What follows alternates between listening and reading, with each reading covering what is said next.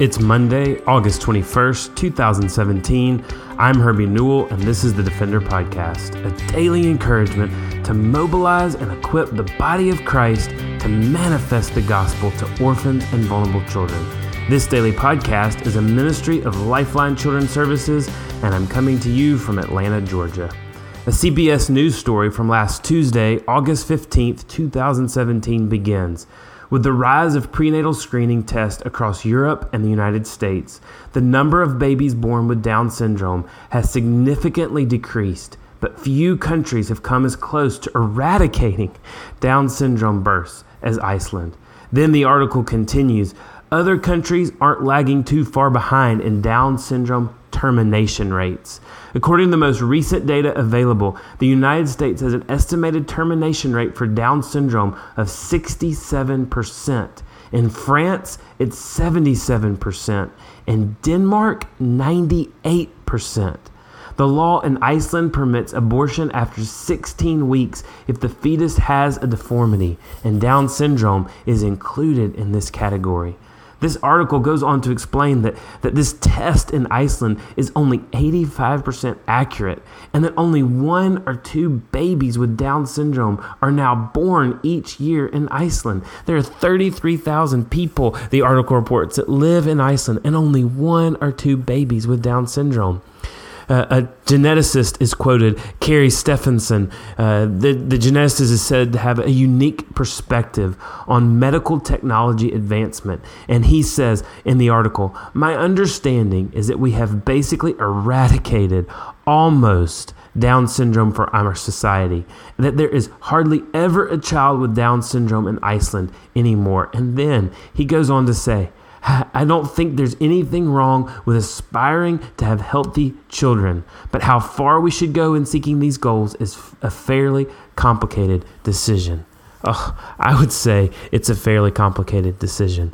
And then a woman who has actually made the decision to abort her baby that had a gene deficiency is quoted in this article as saying and, and, even before i say this let's have let's have grace for this woman. But let's hear what her words are and to see how polluted our society and our culture is becoming about seeing life as no longer precious. This is what she said. This is your life.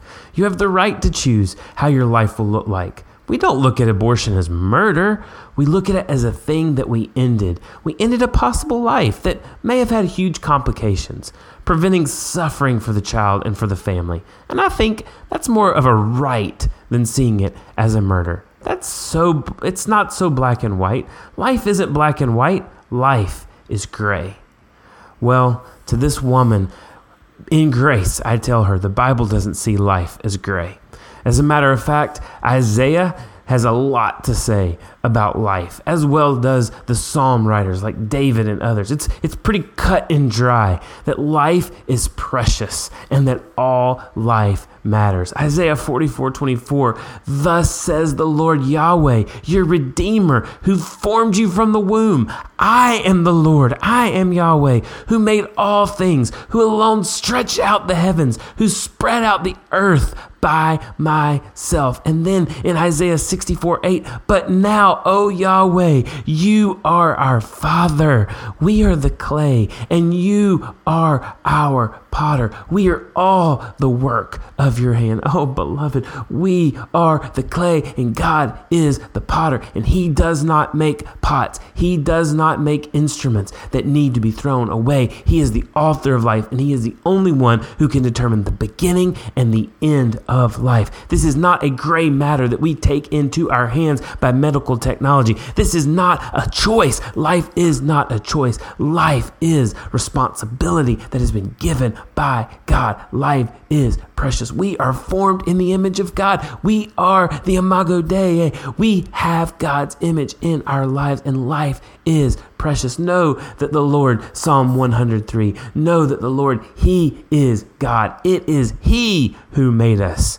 We are His. We are His people and the sheep of His pasture.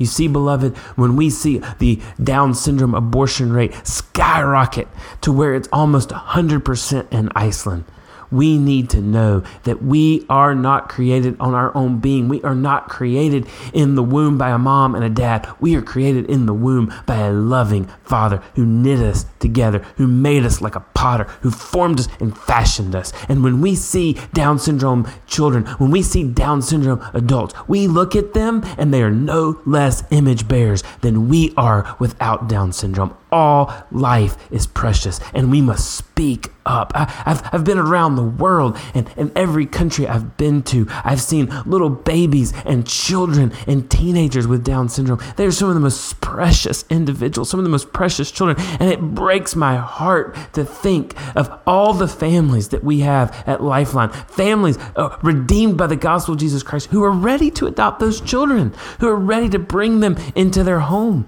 As a matter of fact, many of you may not know, but Lifeline has a, a unique partnership with the National Down Syndrome Network here in the United States. And one of the things we're able to do with this unique partnership with the National Down Syndrome Network is find families who are willing to adopt children with Down syndrome. So we're matching these families with families who have found out that their child in the womb has Down syndrome. And we're pleading with them don't abort your baby. Don't terminate. Ah, what a what a convenient word, terminate. Huh. Well, don't kill the baby. Instead, be willing to allow this family to wrap around the life of your child and to, and to love your child and to parent your child and to see your child grow. As a matter of fact, it says that most children with Down syndrome will actually live a long, full life, many to the age of 60. Yes, they will have some physical problems and some heart problems, but ultimately they can live till 60 years old, and they're some of the most precious people you will ever meet, and they are cognitively understanding the gospel of Jesus Christ. We cannot stay silent, beloved. I, at the church I attend in Birmingham, the church at Brook Hills, uh, a couple of weeks ago, we had the great opportunity to watch a young man, uh, 40 years old, walk through baptism waters. And at the very beginning of his testimony, he announces to the church, to the whole church, over video screens and testimony, that he is a man that has Turner syndrome. And, and, and while this syndrome has been debilitating to him, both physically and cognitively, he gives his testimony that Jesus Christ is his Lord and Savior. I know men and women with Down syndrome who are confessing today that Jesus Christ is their Lord and Savior. Beloved, we must speak up. We must wrap our lives around those who have syndromes. We must wrap our lives around those that this world, that this culture is calling those that have special needs. And we must love them with our lives and we must love them with the gospel. And this also, at the early or stages of August, at the beginning of August, there was a, another story that broke out on the national media scene, and it was the story of Charlie Gard in the United Kingdom. And Charlie's parents were, were actually fighting the courts there in the UK to uh, allow them to take Charlie to the United States because they could seek specialized treatment that could even potentially elongate and extend his life. And, and the courts ruled that they could not take Charlie to the United States, their own son to the United States, to seek this specialized treatment. So then they, they went to the courts again just to ask to be able to take Charlie, their own child, home uh, to allow him to spend his last days in peace. And, and ultimately, both these requests were denied by the British courts. And, and they, they justly, in their decisions, chose that Charlie's life, it wasn't worth the hassle. And so Charlie's parents, who were fighting tooth and nail for him, who loved him because of who he was, said this in a statement after his death. They said, We just want some peace with our son. No hospital, no lawyers, no courts, no media, just quality time with Charlie, away from everything to say goodbye to him in the most loving way. And then they said, Mommy and Daddy love you so much, Charlie. We always have and we always will, and we are so sorry that we couldn't save you. We had the chance, but we weren't allowed to give you that chance. Sweet dreams, baby. Sleep tight, our beautiful little boy. You are our hero. Charlie Gard had been diagnosed with mitochondrial DNA depletion syndrome. It's a, it's a rare syndrome which causes muscle weakness and a loss of motor skills. And in the end, the British court said his life wasn't worthy of the fight. Oh, but beloved, our great God disagrees vehemently with the courts there in England because he says in Psalm 139, 13 through 16, For you formed my inward parts. You, God, knitted me together in my mother's womb. I praise you, O God, for I am fearfully and wonderfully made. Wonderful are your works. My soul knows it well. My frame was not hidden from you when I was being made in secret intricately, intricately woven in the depths of the earth. Your eyes saw my unformed substance. In your book were written, every one of them, the days that were formed for me, as yet there was none of them. So, beloved Christ follower, we must speak up for life.